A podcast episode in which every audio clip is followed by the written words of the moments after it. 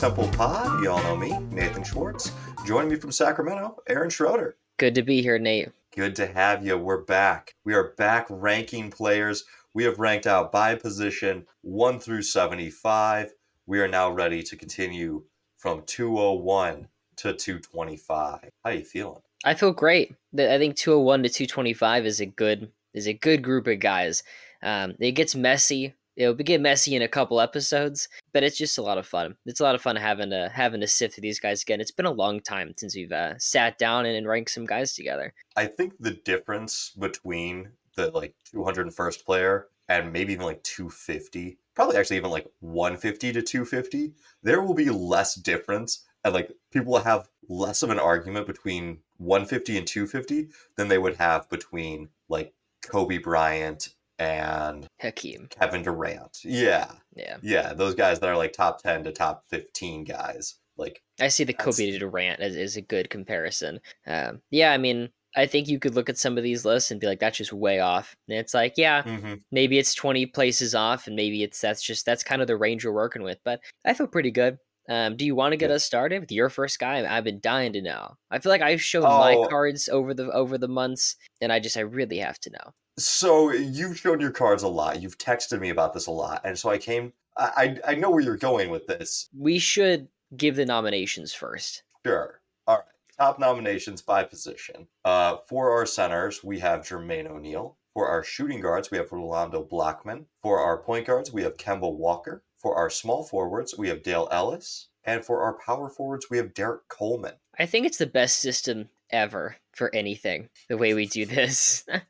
um, in terms of ranking all the players out 1 through 75 by position, and then it's super easy. You have a field of five to pick from, and uh, it, it makes like makes a list like this possible. Literally, the way I do this when I'm just working by myself, now that we have the like 75 position rankings going, I'll pull up those five guys, the first five and I, I decide between them and I just close that basketball reference page and I open up the next one mm-hmm. and then I'll like resort the order. But like I sort the first five best to worst and then I'll pull up that guy. I'm like, all right, where, where are you going? Are you the top of the list? You're not? Okay, let's eliminate that guy. Let's pull up the next guy in his position. It just keeps going. Uh, so I've got my notes, I've got my extensive basketball bookshelf, and I've got uh, the stats and numbers. Um, and, and where I'm ultimately going with this is the same guy that you probably have Jermaine O'Neal. Let's go. Jermaine O'Neal. I, I really was hoping we didn't have to fight about this. O'Neal, a six time All Star, three time All NBA player, a consistent 20 and 10 presence in the 2000s. And just to note, like, if, if you were fortunate enough to hear our centers ranking list, we probably mentioned that Jermaine O'Neal shoots like 42% in the playoffs while he's an All Star. Um, but looking a little bit deeper, those playoff series, they're ending like 80 to 78 and both teams are shooting like 39%. And so Jermaine is actually still the most efficient player on the Pacers. It's just a rock fight era, and the Pacers had the most rocks. They were one of the most um, kind of slow it down slugfest teams, and so the offense just sold out for everybody. But I think O'Neal was uh, was super effective, and and I think he should be two hundred oh one. I think one of the things that really kind of got me for him was in 2004, he was third place in MVP voting. And it, it's basically the Garnett runaway year. And then it's like him and Duncan picking up the scraps for second and third for place votes. Um, but he, he's right there with, with Duncan. And that Pacers team in the year 2005 was really supposed to be something. And it was him and it was Ron Artest. And then there was some punches thrown. Um, and, and like, that completely derailed what was a title team and what was you know one of the best teams in the league and what they could have been. And like you replay this guy's career there's a chance that he's competing for titles in his prime as the number one figure. We don't live in that reality but I, I think that's important to at least note that that is where he was at as a player. And then the oreo quote just always gets me every time. I love the oreo quote. Do you have it on hand or do you want me to just I, memorize it? I have it uh, and I've got I've got the full extended Oreo quote. Uh, so sorry, you're gonna get the whole thing. But listen, I'm gonna be honest. I'm gonna start with Miami. They want me to resign. I knew that Bron and them all was coming, and it's the realest thing I could tell you. But you know they got that eight percent body fat. That shit's serious for a big guy that's heavy lifting. I remember going down to the pantry at night, looking at the Oreos, the Oreos looking at me, and I couldn't. Bruh, I'm in a full battle daily on what I ate. I was just like, bruh, I'm 30 plus years old. I can't go through this right now. I'm too old to be having the debate whether to have an Oreo or not. So that's why I left Miami. it's a great quote. I understand. Like, and I, I believe that Jermaine O'Neal was a competitor. And I understand he's not like he's not Andrew Bynum or he's not uh Oliver Miller yeah. or something. But um but yeah, I get that. Not everyone's cut out for the the Miami lifestyle. And I think the big knock and like Jermaine to be a six time All Star and a three time NBA player kind of is an outlier in terms of this area. Like that's a lot of All Star appearances. Guys are with way less than that are going to be higher than him. Just what what he's bringing is he's a good rebounder. He's a good defensive player. But the twenty points per game, like he's not. He just really isn't a prolific scorer. Like he's a pretty good scorer. He's a solid scoring mm-hmm. center, but his efficiency just isn't great. Um, and so I, I, don't think he's the traditional like oh 20 and 10 with with like two blocks kind of guy. It's it's not exactly that kind of it's 10 the 10 is there but the 20 is a little a little iffy. Yeah. And the other thing, like he probably would have a few more All NBAs if he wasn't suspended in 05, uh, if he wasn't injured in 06. 07 is kind of his last really good year at that that level. But you know, there, there were some health things there as well that kind of held him back. But he's locked so with in. Jermaine, he's locked in. And with Jermaine O'Neal off the board, our next highest center is the one, the only, the man who got the Kings to the playoffs, Domantas Sabonis. Let's go. Just gets better and better. And you brought this up pre-pod, but we ranked out our point guards, which I think we did a, quite a while ago. I think it was the offseason or the end of the regular season. We did not include other fellow King to get them to the playoffs. De'Aaron Fox. Uh, we also didn't include Shai Gilgeous-Alexander. Um, we're saving them next off season. We'll reevaluate all player, all modern players that weren't um, were considered in our top 75 selection and kind of place them because at this point if we place Shai at 201 that's probably too low if we placed Fox at 202 also probably too low I feel okay placing uh, Sabonis here in this range right now. That yeah, that doesn't feel like it's already out of date. No, I, I agree with that. I mean, Sabonis is what he's done is kind of uh is a little more baked, where those guys are like just got their um got enough things going for them to be considered for this. Um, I guess Sabonis the same way, but it makes sense to us, and that's how it's going to be. uh, yeah. We'll, we'll relook at all this in the off season, and uh, and Sabonis is up there. I mean, when you're out at this level, to get to be like I think he was seventh in MVP voting, which is whatever, but it's it's 19, 12, and 7 and get the Kings to 48 wins. And that's just that's that's an impressive thing to be that kind of uh that kind of engine. And you really aren't gonna find that much of that out here. And so uh gotta hold on to stuff like that. Absolutely. Do you have a nomination for 202? I do. Um it is Domantas Sabonis. I think he should be in. Um, really, this high though. I think so. And I'm, I'm, I'm obviously I'm very flexible, but I just think uh, I think his season last year was is better than almost anything else you're going to find so far. It was just really high level basketball, running like the best offense in the league, and uh, he has he got stomped on. He broke his thumb or tore some ligament in his thumb, and then was asked to to deal with Draymond and Kevon Looney in the playoffs, and it didn't go super well. But it's not like his numbers in the come playoff time were yeah. horrendous. I mean like i think people act like he was um, like the worst player on the court. He still has 16 points 10 boards and 5 assists. Really our three point shooters got cold and that's kind of kind of where our offense was coming from.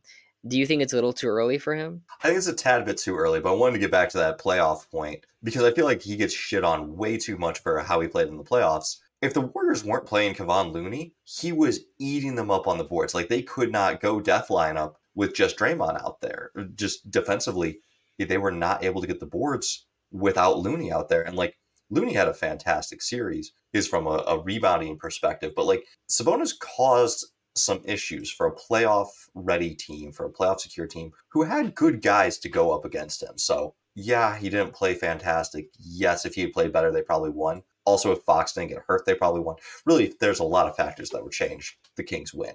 Yeah. Um, my I, I was going to nominate Ronaldo Blackman next. He was my next guy, and I honestly considered switching it mid sentence. So I'm very comfortable with that. Ronaldo's a little bit tricky to kind of know what his value is because he is he's not always on the best of Dallas Mavericks teams. Like they get to the playoffs, but he's kind of a, a more of a number two or a number three there. And in those circumstances, like I do always kind of think about Jordan Poole or like Kyle Kuzma hey, if you Mhm. were on your own team, are you quite as good? Maybe, maybe not. But he was a very proficient scorer playing next to Adrian Dantley for those Dallas teams. Uh, four-time All-Star Aguirre. Ronaldo Blackman. Yeah, and then he played. He played with. He played with Aguirre. Aguirre, not Dantley. Yeah, That's they get traded for each other. yeah, They're- they did. No, it's the same. It's the same basketball wavelength. I feel like these podcasts are just like basketball mad libs, and we try to fill in with the right players. But it's like sometimes it's like, well, I I, I made the comment on a video a couple like a week ago where I could have sworn I made a Detlef Schrempf video, but it was actually a Sam Mm. Perkins Sam Perkins video because they just play with each other the entire time. Did you see the thing about uh, Dirk getting mistaken for Rick Smits? Yeah, yeah, I did see that. And in my head, it was Raef LaFrentz that he got mistaken for. and then someone asked me to make a Raef LaFrentz video, and I was like, "Oh yeah, that's the guy that Dirk just got mistaken for." And I was like, "Oh no, that's a different Gumby tall white guy." And so yeah, all relative same era. But yeah, so so Blackman's playing in for the Mavericks. Uh, they make the Western Conference Finals. What was, Mhm. what was it, eighty eight or eighty seven? 88. Goes to Game Seven. But I don't know. I just I, I think there was a very high level of play here. Why'd you have him this high? thought um, I liked the four All Star teams in terms of an accolade perspective, but just the scoring production was consistent. I mean, almost a thousand games and, and 18 points per game on, on teams that did matter. I mean, the the Mavs were were good, and they they had the approach of um of just kind of a, a collection of talent. They didn't really have you know they didn't have the superstars of the world, but it was him and Aguirre and um, Sam Perkins. Um, uh, even I mean, Detlef Schrempf is there at some point. We just talked about that. Uh, Derek Harper as well, and they were good enough to win 50 plus games. And I think uh, I'm pretty confident that Blackman was the the second best player on those teams behind Aguirre, and his uh, you know he's he's he was consistent come playoff time, and and his good 20 points a night get to the conference finals, and uh, was uh, rewarded with his uh with all his All Star appearances, and yeah. Yeah, yeah, I did mark mark down that he only led the team in win shares twice, and one of those years the team went twenty two and sixty two. But it, it is a full career. I, I will probably end up having Sabonis over him later uh, when we re-rank the guys over the summer. But I, I just think for right now, I, I like the nod to longevity and, and what he was able to accomplish. I also have kind of a run on shooting guards, just to to give you a Okay. heads up. I think I do too. I liked, uh, yeah, no, I think uh, I think Blackman's the right pick. I mean, he's a good example of what kind of player we're talking about out in this area, where you can have a bunch of guys that are about as good as him, and that's a really good team, and like could be Mhm. in title conversations. And then he's a bit, I mean, he's like 32, but he's quite a bit older when it kind of starts to fall apart. When those guys are gone, it's like kind of just him, like him and Derek Harper. It's a really, really bad team, but doesn't tell me that Blackman's bad. It's just that's that's uh, that's what we're kind of working with. I'm trying to think what the modern equivalent is. Um, because like I've a lot of these teams we can kind of like think back to being like the 2016 Hawks, where Mhm. hey, it's it's a collection of talent that's better than the sum of their parts. I don't know that we necessarily have a team like that right now in the league. I mean, this is. I mean, we're we're in such a different era in terms of. I talked to you about this with the heliocentric offenses, where Mhm. more than ever teams have a guy with like thirty percent usage rate. Like in the '80s, there was at times one guy, like one person. It was like Adrian Dantley and so like Dominique Wilkins or George Gervin that had a usage rate above um, above thirty percent, and now over half the league has has a player that they're utilizing like that Yeah. uh, just funneling their entire offense through. And so it's it's tough to be like, well, who's the third guy? There is no third guys anymore. They they're they're the guys. Like there's I think that the middle class of NBA players is uh just kind of gone. Well, and to add to that, you've got the David Sternification, where whether or not you have a star, you want to market your team like you have a star. So, like, you know, hey, we could say Boston. Maybe Boston would be a little bit better if Tatum was more one of the guys and they were just this awesome five man unit. But Tatum will always be marketed as the like absolute star. And maybe that's not the best example, but like Orlando, they're going to push Paolo as like their guy when really they have this collection of really nice talent or, you know. So uh, we might just be in, a, in too much of a different era. But if we lock in Blackman at 202, that brings up Alvin Robertson, uh, four-time All-Star, three-time him steals champ, eight-time All-Defense, one of the few guards to win DPOY, and he is actually my next selection uh, here because I just I really like the diversity of the skill sets, and if you're not going to be a team's number one option, you're not going to be the team's, you know, maybe you are the team's number two, but you are a do everything all around player. I mean, he's got his five year three year peak, 88 to 91, where he's averaging basically 23, five and a half boards, uh, six assists, and three steals. Like that is let me just get you know do a bit of everything for you. Yeah, 86. I mean, all the way to, to 92 even. You could stretch it out. It's it's like 16 points and 5 5 and 3 steals on top of that. He was actually my next pick as well. I liked. Uh, I mean, the defensive impact from the defensive uh, from the guard position is uh,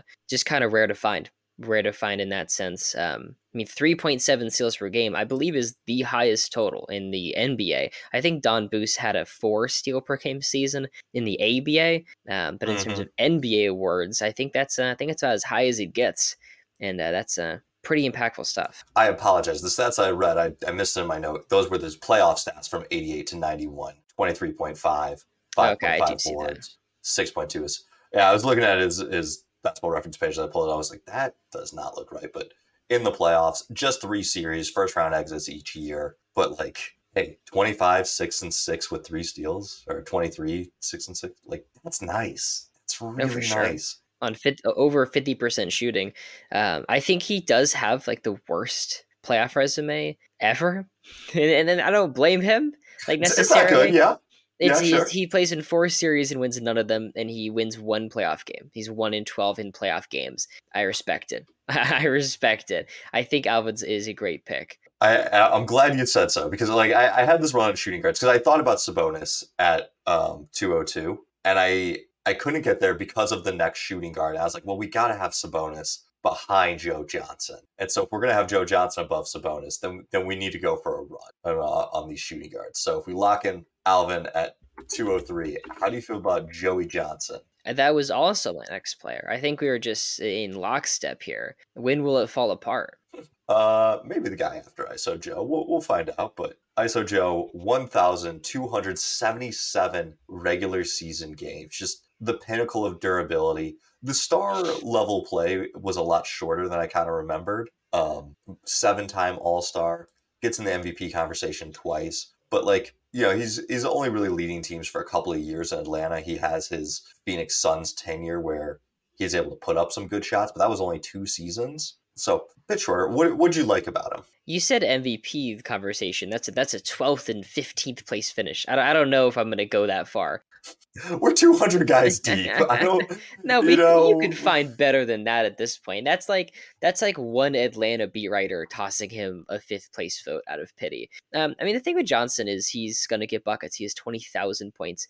Um, it's him, Antawn Jamison, and Tom Chambers in the 20,000 point club, but not a Hall of Famer. He was he wasn't the best scorer in the league, but he was incredibly trusted at the end of games. He and I think he got that kind of reputation for being this crazy big game player because I mean he has like some of the most game winners of all time. It's like Michael Jordan, Kobe, Joe Johnson, and he was really like that. I think he can get overrated. I mean, the seven All Star appearances make you think like he should be much higher, but mm-hmm. you got to focus on the one All NBA team.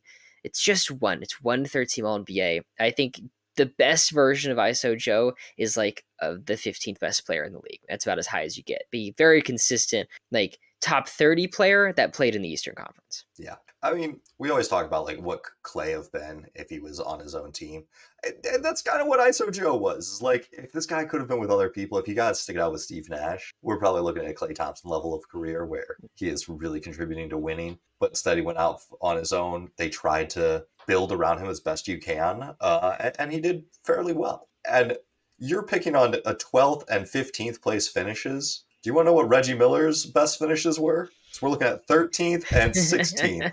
it's so, yeah. Okay, but uh, Joe Johnson scored. I, I, think he scored 20 points per game in a playoff series, like three times. Yeah, three, three times I think. Uh, let me check. Fact checking time. One, two, three, four, five. I mean, if you told me Joe Johnson never scored 22 points per game, in a playoff series, I would have told you you're lying. But that's just true. Um, it's a different era and it's super slow. But I, what I feel about Joe Johnson is he should have been like the second guy behind like Kevin Garnett or Dwight Howard. And I think he's on these Atlanta teams that are like convinced that they're ready that are just making moves like they're ready and like no we have like josh smith and iso joe and let's get mike bibby and let's put all this together like make a run when joe johnson's not that kind of kind of guy Like Josh Smith wasn't that kind of guy. And they got good teams out of it, but it kind of made even in Brooklyn, like he goes to Brooklyn, same story. Like we're gonna trade for Garnett. We're ready right now. Like we have all these pieces, and it's just like you're pretending that Joe Johnson is something that he's not. And eh, he still is a very good player. Yeah,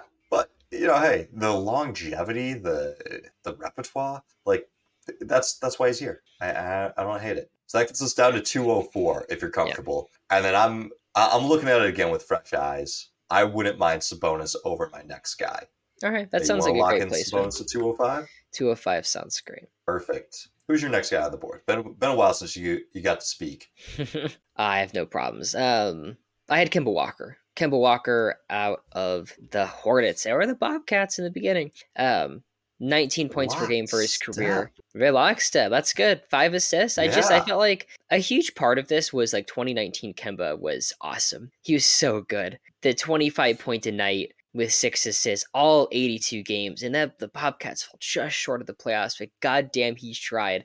I feel like I mean the thing with Kemba is he gets hurt, and when you're that tall at the point guard position and you're a score first guard, you lose that half step, you lose a step and a half, and now you go from bad on defense to completely unplayable, and your offense isn't worth it anymore. And it's just it just really sucked to see. The man, he was he's just a bucket. He just he he was an absolute bucket in his prime. And he played in one of the toughest point guard eras. Mm-hmm. Like coming into it, he has he has to deal with with Chris Paul, Deron Williams, those are already there. As he tries to ascend, he gets the takeoff of Steph Curry, of Russell Westbrook, the transition of James Harden into the point guard role. Uh, John Wall was still really good here. Like, uh, what was that, six, seven uh, point guards that I named yeah. that played in his prime and were, you know, maybe not in their exact primes, but very close to it, if not in it. Like, the, the fact that he gets the four All Star appearances, the fact that he gets one All NBA appearance in that hotly contested of a league, not even to speak of shooting guards really, but like those were just the point guards guards there. Um, yeah, Dame, really, Kyrie Irving. I'm looking at the 2019 Dame, Kyrie, All NBA team. The first team was Harden and Steph for the guard position, and then Dame and Kyrie, and then Westbrook and Kemba. Um, and he just edged out barely Bradley Beal and Klay Thompson, guys like Ben Simmons, Mike Conley. Yeah, I'm I feel good about that. Yeah, it, it's just such a brutal position. You, the next year, 2020, after he made it, the year afterwards, it's James Harden, Luka Doncic, Dame, Chris Paul, Ben Man. Simmons, Westbrook, uh, Bradley Beal, Kyle Lowry, Trae Young, Donovan Mitchell, uh, and then him in the voting. So like he got pushed way down, and that's it's like, hey, Curry's out this year. Westbrook, I guess Westbrook was 13, but like, man, it's just such a deep guard rotation. He was in there for a minute. And so 206 feels like a good spot for him. Back to you. Who's your next guy? You know what? Let me just say real quick. This brings up on the point guard spot Lafayette Lever, good old fat Lever. Uh, and then after Domantas Sabonis, our next available center per the rankings was Joakim Noah. Um, just just to keep people engaged in on where shoot, we're at. In shooting guard. Shooting guard, we, we did Joe Johnson. So now we have Phil Chenier. Phil Chenier. Great. Yeah. Great name. Uh, great player. Great player. Got got the great Jerry West quote about him. But uh, my next nomination is going to be Dale Ellis, which Ellis, wow. two amazing seasons. Kind of the rest is a little bit more forgettable, but insane longevity again. You know, like Joe Johnson and um, shorter peak. Uh, I guess it is a four year stretch where he's in the 20 points per game, but then 1,209 regular season games. And I really, at this level, I either want the super high peak or I want the really great longevity. And he kind of gives me both. He does. He totally does. In um, 89, makes his only All Star appearance, all 82 games, 39 minutes a game, at 27 and a half points per game. Just a flamethrower from deep as well. 4.1 attempts per game at 48% from three. And then you're getting him playing forever and ever until 2000, age 39. He's still averaging double digits in 1999. And he he was the I mean he was the um the OG three point record holder. It was him, and then mm-hmm. Michael Adams took it for a second, and then back to Dale Ellis, and then that's where Reggie got it, and then and then Ray Allen, and then Steph. So, but it, it, all starts with Dale Ellis, and he was my next guy as well. I just I uh, I promise we didn't talk about this prior. I well, we did talk earlier, and we're like, I feel like we're gonna have similar lists because I think we've been doing this long enough and you know deep enough that we're kind of like I, I know what the other person likes, but on that three point shooting note, uh, he leads the league in three point percentage one time, second another time, top five a total of five times, if just percentage wise, uh, top 10 another a total of seven times, top 20 13 times in his career. Like this man, really, you you not you said flamethrower. That, that's the best way to describe him. He was just an unbelievable shooter for the 80s and 90s.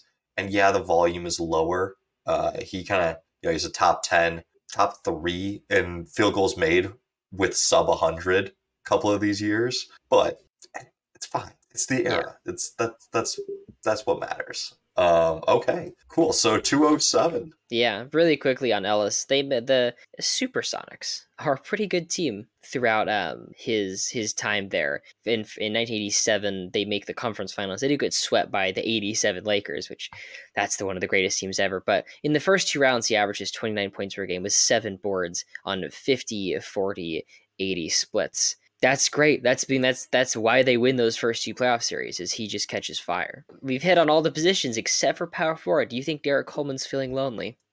He might be, and and you know what? We will talk about him, but uh, he's not my next guy. Is he your next guy? No, no.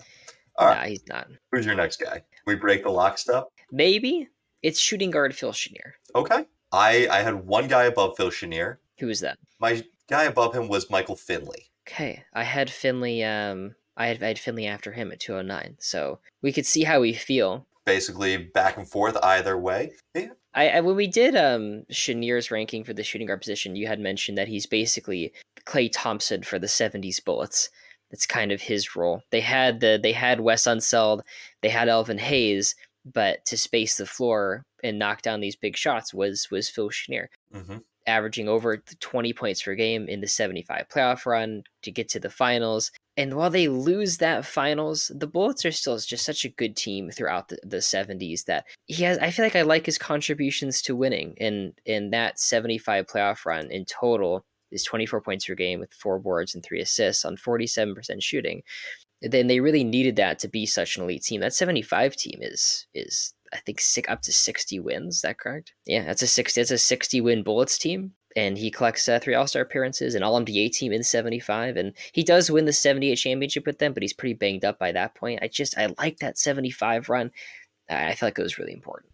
So the 78 season, he gets hurt and does not play the entire playoffs. Uh, but the guy who took his took over the starting spot, Kevin Gervy, we'll call it Gervy, um, was quoted after like immediately after they won and then they won in seven games of like you know how does it feel to beat the sonics and gervy's response was if we had phil we would have swept them which i you know it, it does kind of suck and like that is kind of why I, I i went for finley over him is because of that ultimate he wasn't there when they needed him mm-hmm. was hurt didn't you know we, we don't get to see him actually do it Whereas Finley, yeah, it's it's in a decreased role, but we do finally get to see him uh, be a starter for a championship team and be that versatile defensive player with the Spurs in 07. Um, so that, that was kind of my like tiebreaker vote was Finley, I think has a lot better longevity, not quite as high of a peak, but then in the contributions to winning department, he was actually there to able to contribute when his team won the title. I think I'm in on Finley, honestly. Like going through Chenier, I, I gave the case, and it, it kind of just boiled down to just such a brief stretch in that one playoff run. I think of the Bullets as just, uh, I guess the Bullets make, I mean, they make three finals in the 70s, and he's, he's only there mm-hmm. for like one and point one point two of those, basically.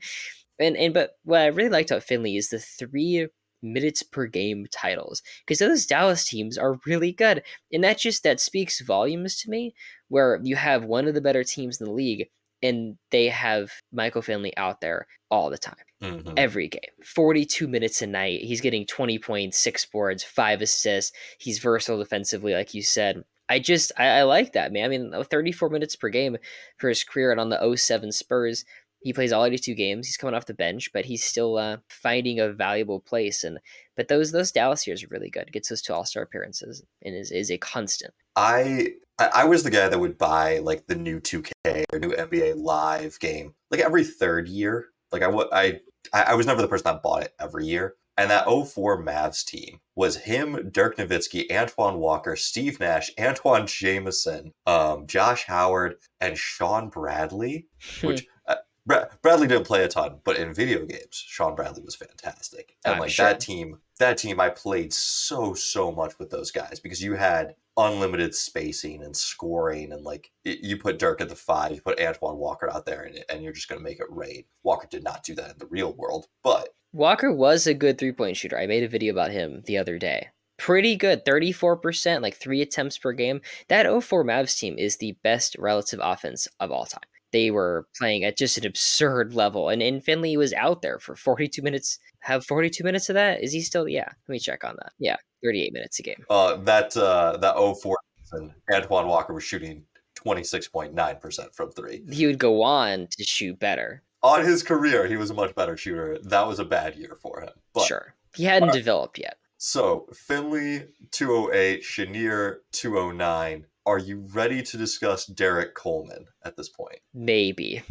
Maybe, Maybe. Okay, good, good. It, it's a little bit too easy when we just agree on everything. Plus, then we end up talking about it for way too long. I mean, what we're 35 minutes into recording this, and we've only talked about nine guys. Dang, we got to speed it up. I had one guy ahead of Coleman. I had one more guy, and it was our new small four nomination, Rashard Lewis. Okay, interesting. I have him down at 225. Really? Whoa, you didn't have a small forward for that long? Yeah. Um, Wow, I think I had a Oh, couple I- more. I don't plan to talk about small forwards or shooting guard, or so, small forwards or point guards for a little bit. Which, to be fair, you know, ranking out to seventy five on each of these guys, we, we have we've had a lot more small forwards and point guards and centers than anything else. So uh, I, I think there's a little bit more talent rich in the power forward. Our first big discrepancy. I have to sell Richard Lewis. What I loved about Lewis Yeah, is his versatility and his ability to be effective in multiple different roles. Mm-hmm. At like 6'10, his off the dribble scoring and his three point shooting was really valuable. For the 05 Sonics, he is an all star, averaging 20 points a night on the second best offense in the league, and they win 52 games. He's kind of the second star next to Ray Allen. That was a really effective role. And then again, when he goes to Orlando, and he's definitely the guy behind Dwight, he is his floor spacing is so so good in the run to the finals that the Magic have 2009.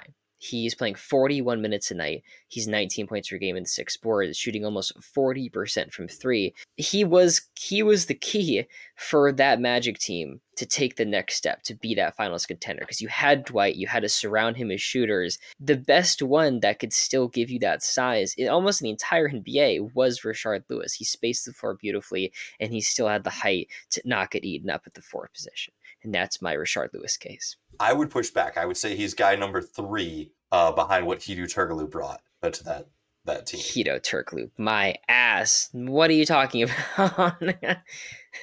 Keto Turkaloop, get out of here. What, what do you mean get out of here?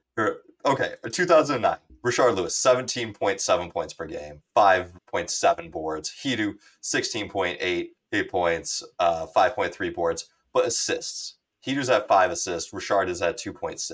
It is Hedo getting in there, playmaking, passing, and that is really setting up the rest of this team. Who's he setting up? Who's he who's he kicking out to? Rashard Lewis. He's kicking out to Rashard Lewis. He's also hitting Dwight with the lobs. He's, uh, you know, Hedo Yeah. is I get that. he was the master of this team, especially when Jameer Nelson goes down and in the playoffs, you needed someone to be like a Keto the- the- ball handler. It's not Rashard Lewis that's ball handling because Rashard Lewis cannot pass. Sure, sure. He can't pass. But you get a, you get a thousand games. I mean, how long does how long does Hedo Turkoglu play? Not that we're comparing these guys for the list, but just talking about Lewis, you get a thousand games of fifteen points a night. He do get uh, a thousand games with eleven points a night. Yeah, he he he has that one season. That's ridiculous. Yeah, yeah, but that one season was he was was was was Hedo an All Star in two thousand nine? He was not or an was it all-star in two thousand. It was so, but it was Rashard Lewis. Yeah, people have a scoring bias way too much. He do average like one fewer points, but was creating for this team. Come on. I don't buy it. the thing that I, I just I, felt like with Richard or was he could never really do much. Like like he was he was fully dependent on being set up by other guys. And like those Sonics teams, the 06, 07 teams, after his good 05 run, you tried to turn it over to him and it just eh, it, it it was pretty bad. And then he has that brief brief time in Orlando where he's getting set up by Hedo and you know gets to play off of Dwight, and that's an awesome role for him. That's a great third man in here. That's that's why we have a Kyle Kuzma in the league, or why we you know have other or third. I hate Kyle Kuzma. that's ridiculous. I think with like with the modern NBA, like we've talked about, like because it's so star heavy, your third options are kind of bad, and so it's like, yeah, he's the third guy. It's like, well, third guy used to be good. Like the third guy on teams used to be good. Now it's like Danny Green. Danny Green's like your third star. Well, and, and Kuzma, because of the inflation of offense, Kuzma is just going to have a better career or averages and whatnot. like, I, I, don't know if he'll ever get to the longevity of Richard Lewis, but like, if he plays another 10 seasons or so and get, has close to that longevity, we'll, we'll do side by sides of their numbers. And Kuzma's numbers yeah. are going to blow Rashard out of the water, and it, it nowhere near. the is Kuzma ever going to make an All Star team? Are the Wizards going to win five games? I, I mean, That's oh. I don't think like I don't think so. I don't think either of those things are true. All right, the, the longevity is a is a factor that I hadn't quite considered as much. Um, I too high, too high. We we can work man, him down. Yeah. Um, I do Fine. also just want to say he is currently the Pistons' big man coach. So I'm not I'm not holding beef stew against his playing record, but um, I'm not holding James Wiseman's lack of development against his playing record. Not not holding Marvin Bagley's uh, development against his playing record, but just, think, think it needs to be said. All right. Um, so I, I had Derrick Coleman here. Um, and, and my case for Coleman was just the absolute peak where he came in and he was a problem. He was a guy that you built your team around for a four, five year period um, before he ballooned up in weight. But there was a serious time where it was it looked like he was going to join the ranks of the rising power forward era of Karl Malone, of Charles Barkley, of you know Shawn and Kemp, um, and, and, I wouldn't even say joined. He was he was there. He was 2010 with uh, three and a half assists. This for basically this five year stretch, but then got injured, got fat, and really fell off strong. And is is, is kind of 90s Demarcus Cousins, but we have Demarcus Cousins higher than this. Gotta fix that. Gotta fix that. I don't know what the fuck are we thinking. That was a huge mistake. I believe you said, and I quote, "He was really talented. He was good." Yeah, that's true. I said some. I said some dumb shit like that. Um, yeah, that was a huge mistake. We have him like above Rajon Rondo. That's just ridiculous. Yeah. What's wrong with me? You put him above of uh, Rasheed Wallace. Rasheed Wallace is like, where did I have Rasheed Wallace? Not in this episode. Maybe in the next one. Yeah, but if we're gonna have him there, I think we need to have Coleman up here too. Do you want to adjust that right now? No, no, we're forty-five yeah. minutes in. We we've only gone through nine guys. I don't know why. I don't know why it's taking so long. I feel like we're like a bit in lockstep. We just have a we have a lot to say. Yeah. Derrick Coleman was was my next guy. Comes into the league before he balloons up. He is this crazy guy. He's like super athletic, physical, strong, left-handed presence, and he was reported to basically not give a shit. That's kind of the issue. And uh, he he, I'd I'd seen some article from quite some time ago that basically said like he could have been Duncan if he cared, but he just cared so little. Um, and he kind of rubbed coaches the wrong way because he was reported that he would get his and then kind of check out. But the thing is, if getting his is 25 and 15, then it's it's a little okay. Like I'm okay with that as long as he's getting it. Yeah. Some people some people can't get that. I mean, you, I think when we did the Power Forward pod, you pointed out that his um, 94 playoffs was 25 15 in boards. His uh, 93 playoffs, 27 13 boards with almost like four and a half assists, like and two and a half blocks. That that's superstar shit, and I don't I don't think Sharp yeah. was ever near that level. Yeah, I fell in love with a three and D role player. I'm sorry. well, I, I got wrapped up in the in the system, and yeah, I was to be blinded. fair. My next guy is the role is the role player, and it's the next power forward on the list. Uh, Buck Williams, three time him All Star, one time All NBA, four time All Defense, uh, member of two Finals teams, uh, and two and, of them. Yeah, he was there in Portland in ninety yeah. and ninety two. Yeah. Also the year in between 91 was, where they they go pretty deep. I was just accentuating your point of two finals. Ah. I uh he was my next guy as well so we're we're doing great. I felt like it's it's it's like when like Coleman comes in, they both start with the Nets. Coleman comes in, he dominates, and then he kind of gets fat and doesn't dominate anymore. With Buck Williams, he comes in, immediate All Star, is All NBA in his second season. He's this 15 point a game with 12 boards, like, owns the rebounding. Um, owns the glass is what I meant to say, and is a really solid defender, and, and gets the Nets from some 20 win team to kind of frisky with the playoffs, which is really hard to do in New Jersey. And uh, then he transitions instead of getting fat, he stays in shape and transitions to this like really awesome uh, defensive minded power forward for really great Blazers teams, and I like that. Yeah. Uh, career 120 win shares. No one we're going to discuss today is is that high. Has that much contributions, um, both at the high end and then over the longevity span. Like, gosh, what was um, we talked about Joe Johnson earlier? Pull up his for comparison, win shares wise. He was at 82 win shares. Rashard Lewis is at 90. So like just yeah. you know, up there. But the fact that Buck in a shorter time, well, actually not a short time frame, 1,307 games, really long time frame, if I guess I should say. But high effort, defends, rebounds, not really a passer or shooter, but just just the prototypical power forward of the late 80s and 90s. He's 17th all time in rebounds. And he's kind of like, in my head, he's kind of like the Blazers version of Andre Iguodala for the Warriors, mm. where they had this kind of young upstart team and it's like getting frisky with Clyde and Steph Curry or something. And then you bring in this like heavy handed veteran that does the dirty work. And that makes you a legitimate contender. And uh, yeah, that's what I saw.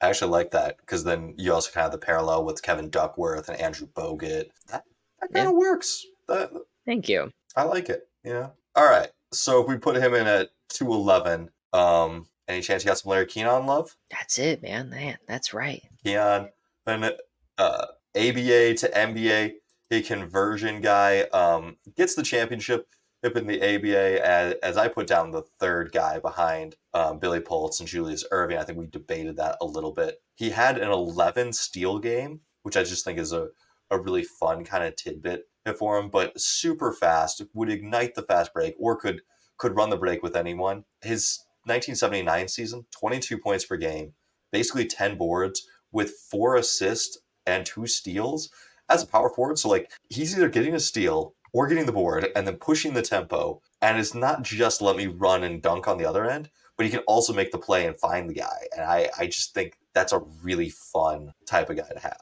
And he makes that transition from the ABA to the NBA, mm-hmm. and and so many players aren't able to do that. I think he's a great example of that. A lot of those ABA guys, they make the transition. They're like 28 and then they're 20 they're heading into their 30s and the 70s that's ancient but kenon was very young. Um, his first year in the nba was uh, age 24 and he's just automatic all-star in 78 then 79 still had that ability and pretty unique gets his title in the aba i think uh, that was my next guy and i feel great about it.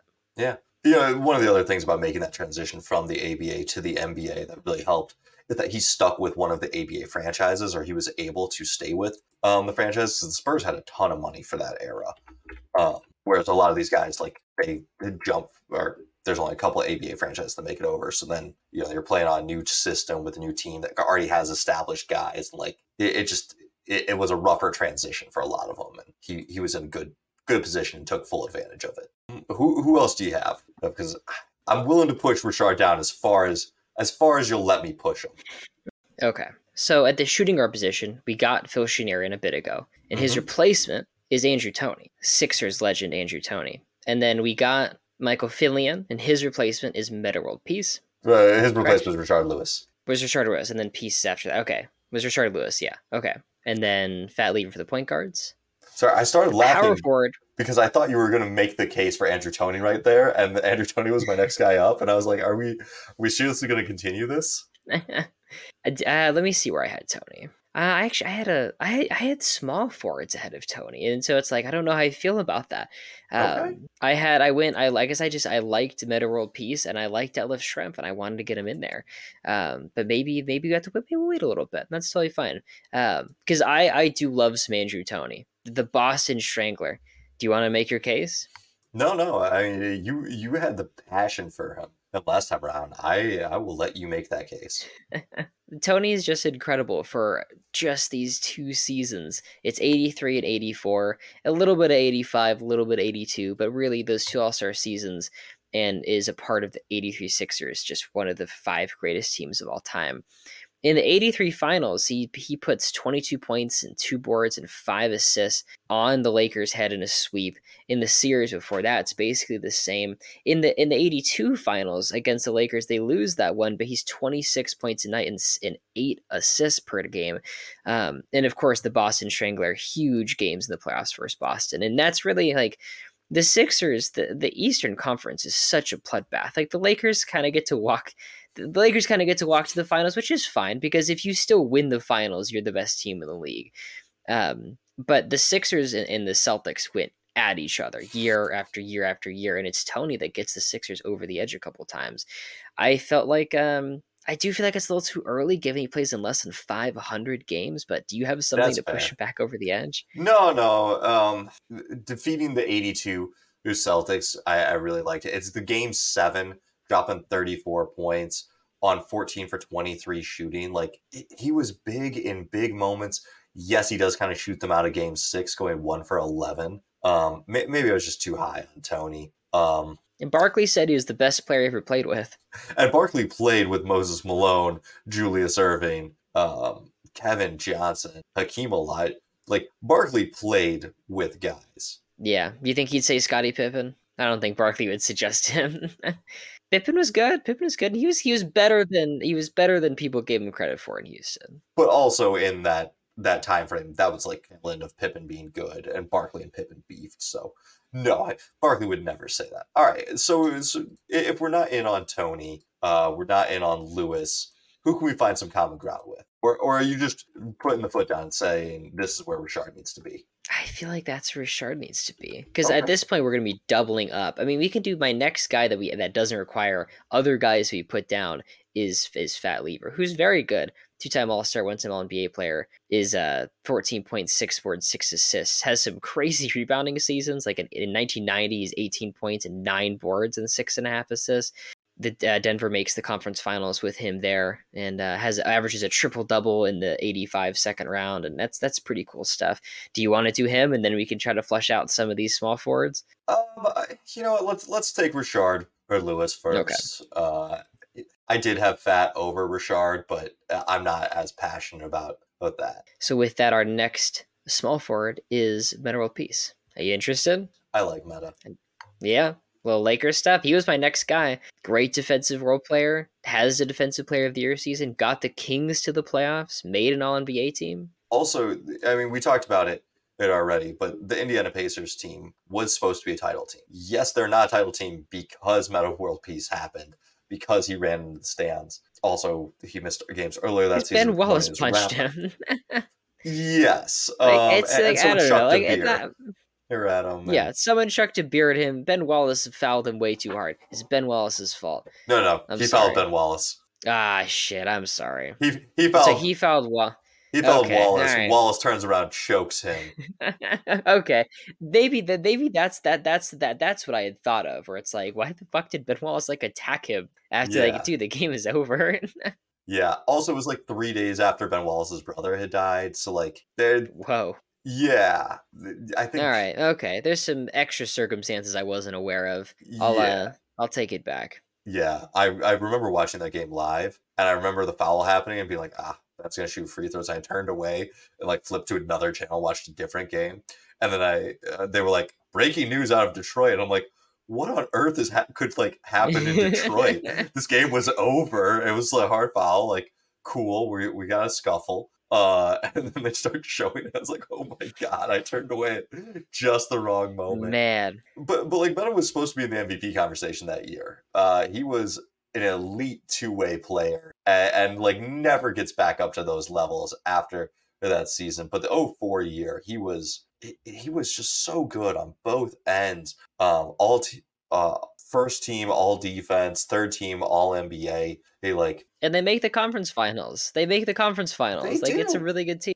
Yeah, who took put him, in? Who took him out that year? It was uh, Detroit. Okay, makes sense. Detroit won the chip. Yeah. So if we if we put him in, did you have Detlef Schrempf uh, as your next guy right after him, or I did, yeah. really you just went on this run of small forwards? I, I tend to get in that habit. I don't know. Like I feel like I just I liked I liked Metta World Peace. He got up to an All NBA level. He won a Defensive Player of the Year that team made the conference finals, and then he transitions into the role player and like helps the Rockets win a playoff series after they, they couldn't for the longest time, and helps the Lakers win two championships. But for Detlef, you're getting the three All Star seasons and an All NBA level, and just dude played forever. He played for so long, from '86 to 01, age 23 to 38 uh, over 1100 games of 14 points a night and he just has like 93 it's 19 points 9 boards and 6 assists or 95 it's 19 points 6 boards and, and, and 4 assists.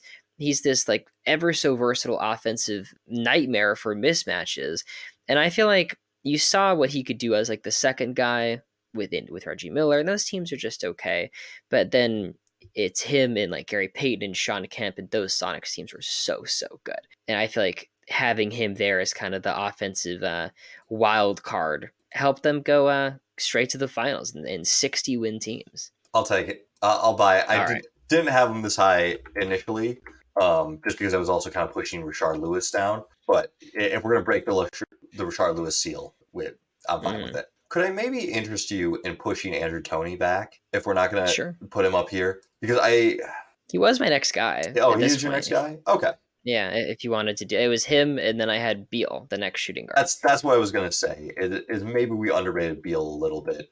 we did we did we were fine. We're fine. I don't All care. All right, fine. So a lot of those high scoring years, um, the 30 win or the 30 points per game seasons were on non playoff or Russell Westbrook got you to the playoff team, like 34 and Yeah. 38 team, uh, 25 and 47 teams, both kind of shortened seasons. So yeah, it's it's impressive numbers. It did not matter too much. Andrew Toney averaged 20 plus points in two finals. I, I like I'm not gonna have that conversation yet. Okay, but if Bradley Beal got to play with Moses Malone and Julius Erving, I think he could average 20 points in the finals. Well, that's why he's the next guy. That's Yeah. why he. That's why he's the next guy, and that's fine. But just in terms of like, you got to do something at some point. You can't just be talented. Okay, fair enough. Can I offer you someone that's not talented but did something? Sure. Terrible segue into Joakim Noah. Just- okay. Just heart hustle.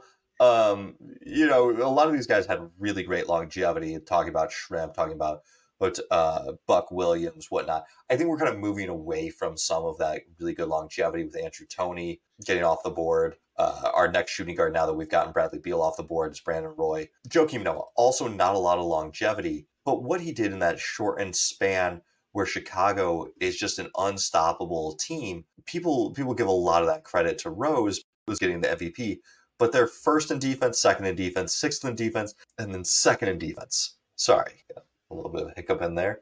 But like that's three top two defensive rating finishes in a four year span, and that is in large part Joakim Noah. Yeah.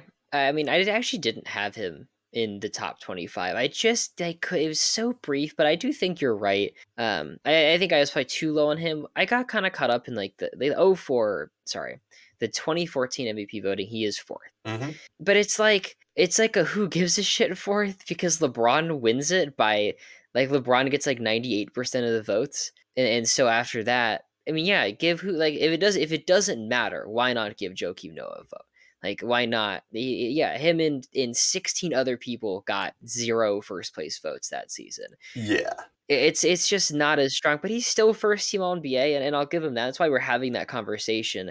Um, I just I feel like I like um I, like if I if I had to pick the the no longevity guys, I, I really I think I'd rather have Brandon Roy. Okay. Did you have someone else? Um, or, or who's your next yeah, guy? like who's your 15 two eighteen? Hey, I, I had quite a few guys before or uh, Schrempf, but yeah, you Yeah. gave a passionate case, and, and all of these guys are really so close that eh. I had Fat Lever next. I felt like is uh, from we'll go 85 to 90. You get about six years there of 17 points, seven and a half boards, seven and a half assists. The Nuggets are pretty good. Nuggets are a pretty solid team. It's it's basically purely a, a statistical argument, but he's also all defense at some point. So he's uh he's giving that kind of that kind of production as well. Something I do want to note, like as we go through this, you're going to start to see archetypes of players that don't exist anymore. And, and while Fat Lever is actually more of a modern point guard, like we're going to get to guys where, like Mark Jackson, in a couple years when we get to him, um, the like the pass first defend defensive oriented or a, or a Maurice Cheeks, like a Mo Cheeks kind of guy. Those guys don't exist anymore. Like the guards on teams get buckets now. That's just how the game is played. And it used to be like more kind of a team oriented, like our point guard distributes and then finds the open man and then pesters the other team's best ball handler. So it is interesting seeing like like we're gonna talk about Carlos Boozer that guy is never coming back. Like we'll never see a Booze Cruise player again. So just something to think about. I, I think we will, but we'll, we'll talk about him in a minute. And I actually I think he might be selling fat a little bit short here, um, because he is a kind of a do everything guard. He, you know, from eighty seven to 90, 19 points, nine boards, seven and a half mm. assists. That is like man the rebounding numbers for Fat Lever are really quite surprising when what is he like six two, six three, six three as a point guard. That's that's kind of almost Russell Westbrookian, uh, especially as the two and a half steals. Yeah, as the league totally is starting to slow out. down, uh, it is a very weak playoff resume. Uh, not much success, but I do want to say they were having success one of the years. It was I forget it's eighty six. Better than Bradley Beal. Eighty five. it's it's fine. He plays in 13 playoff series and wins and wins five of them. He's 12 points, six boards, six assists in those uh, playoff series. Is he? Only made the His second round. numbers. Oh, he makes a. Okay, all right. I, am seeing where I went wrong. Um, all right. Which which is the year that he gets hurt? Uh, da, da, da. It's 86? 85. 85. I'm pretty sure. I mean, the the, the numbers which would suggest that he goes from 17 points, 11 boards, 10 assists in 33 minutes to nine, four, and five on 21 minutes. I, I feel like something happened there. Yeah, uh, I think it, it was. I don't know. He got hurt, or when the team was having qu- a, a, fair amount of success. They did continue to win. Um, they win in that Utah series is without him, but still, we could have gotten better from him. We could have seen more of him so it's not like the lack of playing on winning teams or the lack of contributions to winning are like he wasn't good enough to get there. It's not like a mm. it's not like a fault of his where they played him a ton and the team just sucked because he was out there. It's it's he was hurt. Uh, all right, we'll lock him in. Two eighteen for uh, Fat Lever. Yep. The next point guard is Mo Cheeks. I, I got Terry Porter next. The next point guard is Terry Porter. Okay, I was like, "Where's Mo?" Okay, Mo Mo is forty eight in our point guard list. To say. It's Terry Porter. I think I I flip flopped them when we were talking about them uh, in the point guards because they're just very similar archetypes of, of very steady big guys. Um, are, are, you wanting to make a case for Terry Porter at this point? Uh, my current nomination is Joakim Noah, and I do actually, unfortunately, the next guy I have after him would be Karl-Anthony Towns. So I am uh, Karl-Anthony Towns. Holy shit! Yeah, that's insane. Okay, um, yeah, uh, uh, Terry Porter. I, I, had Brandon Roy, but I think I'd like to go Porter over Roy. Ooh.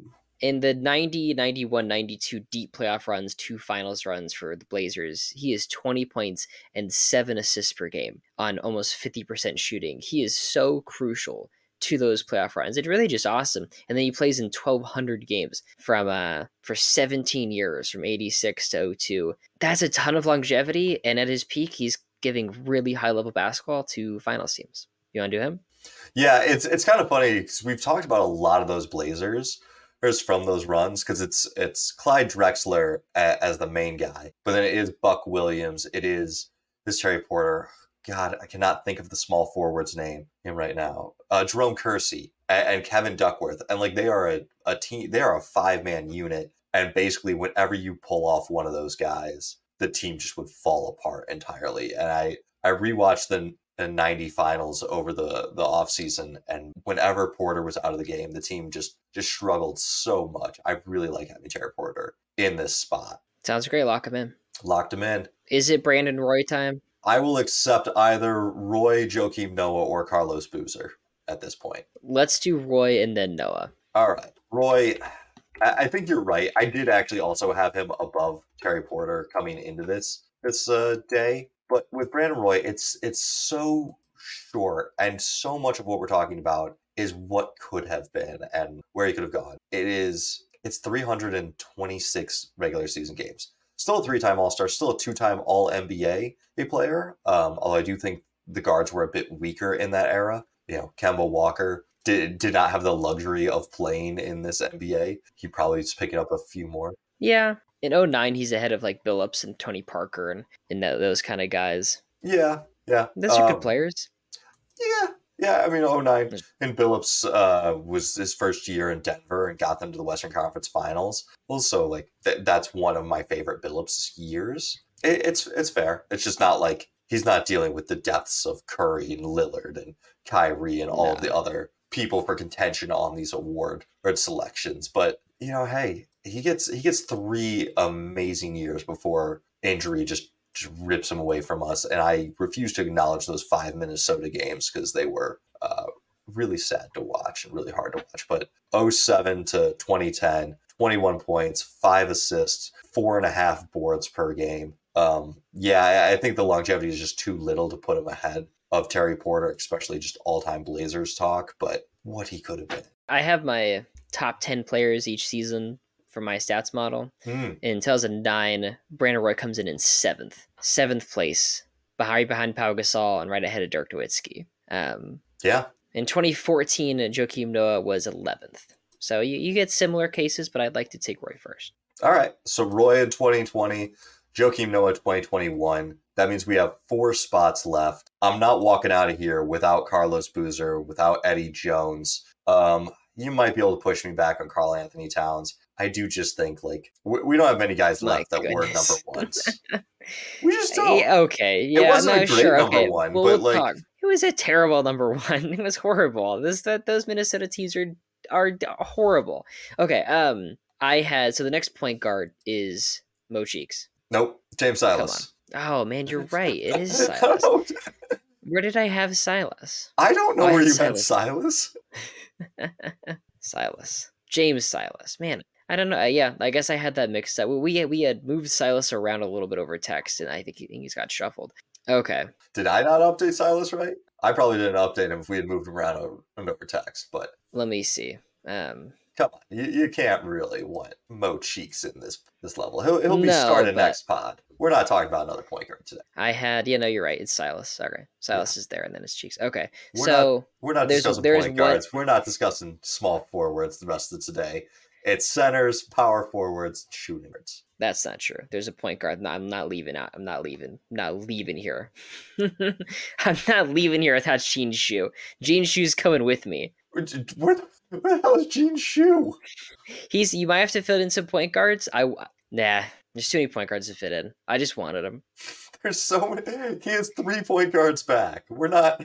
I yeah. I know. I know. I just we haven't had a single 50s player yet. I feel like I feel like it's due. But okay. Then, then talk Bobby Waz, Wanzer. Wanzer. I have um I have Gene Shue. Or I sorry. Ah, we have four spots. I have Eddie Jones and I have Carlos Boozer. So let's get those two guys in. Did you have Boozer over Jones or Jones over or Booze? I had Jones over Boozer. I knew you would. My case for Boozer over Jones is just being the 20 and 10 guy, uh, the continuation of the Jerry Sloan forever pick and roll, well, and just being able to spam that, gets the Western Conference Finals.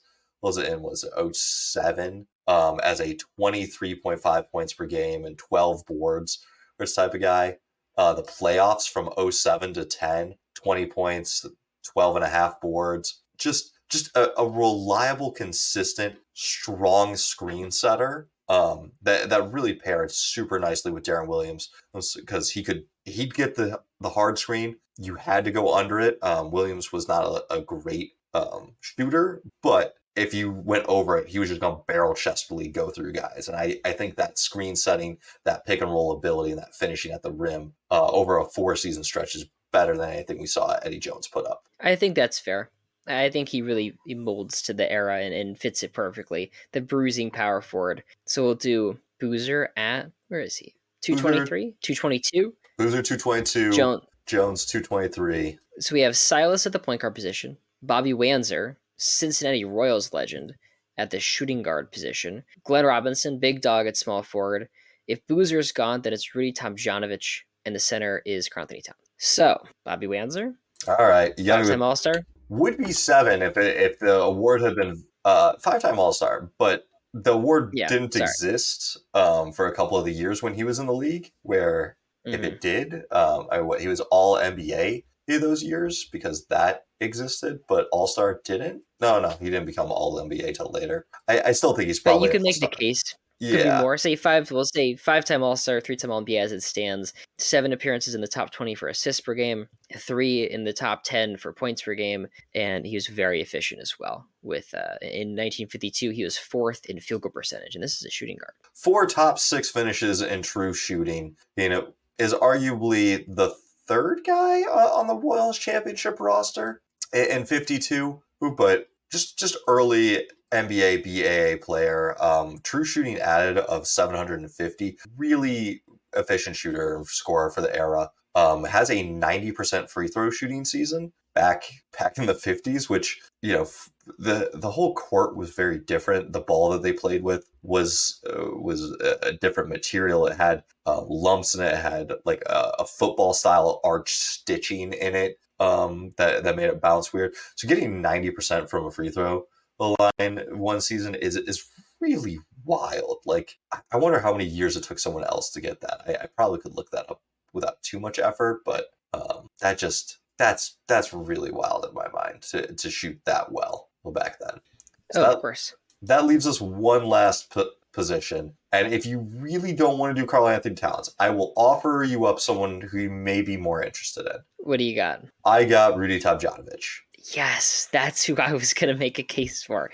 That's fantastic. 225 is Rudy Tomjanovich. Go ahead, please. Victim of John Feinstein's The Punch Book uh, gets just absolutely clocked by Big Kermit Washington, and unfortunately, that's all most people know about him. But what what we do have um, from 73 to 78 he has 20 points per game or 21 points basically nine boards is it, it's him and oh gosh uh, calvin nat calvin murphy it's calvin Calvin Murphy. yeah. calvin murphy like you said nba mad libs uh, leading a bad bad rockets team but they still make the playoffs a couple of those years in 75 and 77 77 them would win 49 games, make the conference finals.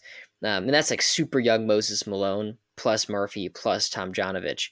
Um, Tomjanovich leads that team in scoring. And I, I think the thing with like Towns is can he play well in the playoffs one time? And I want to see that first. I just want to see it in, in practice. Um, you, you didn't think he played well against uh, denver this last season he was fine. He was fine. I mean, yeah, he, he, he was. he was struggled to fine. shoot a lot but Well, he came in like he was like 20 and 8, and then he left 18 and 10. It's like 46% shooting, and the three point shot wasn't there. And like, I just, the idea of Towns is, has not translated. And I think, I think right now you're looking at him as the third best guy on like a contending team. I think that's his spot. Um, where I, I mean, I guess Tomjanovich should probably be the same thing. And that's why we're having the conversation. But I, I think they're very similar players. Of they put up really good numbers on teams that didn't get that far. They had the occasional playoff appearance. Um, Tomjanovich made a conference finals, and like that's that's something, right? I mean, that, that that's a huge, that's way closer than Towns has ever gotten. it was the '77 conference finals. It was yeah. The league merged. It was the merges, like everyone was right there, and I mean they had they went head to head, and I mean handled the seventy-seven bullets, and that's that's Phil Chenier who already ranked, and Elvin Hayes, Elvin Mitch Hayes given Kupchak. twenty and twelve, and Tomjanovich, yeah, Mitch Kupchak skipped right over him. Wes Unseld is on that team. All right, yeah, yeah. I think I think Tom Tomjanovich is the guy. I, I don't think there's that big of a difference between him and Karl Anthony Towns at this point, but The vibes are better with Tomjanovich.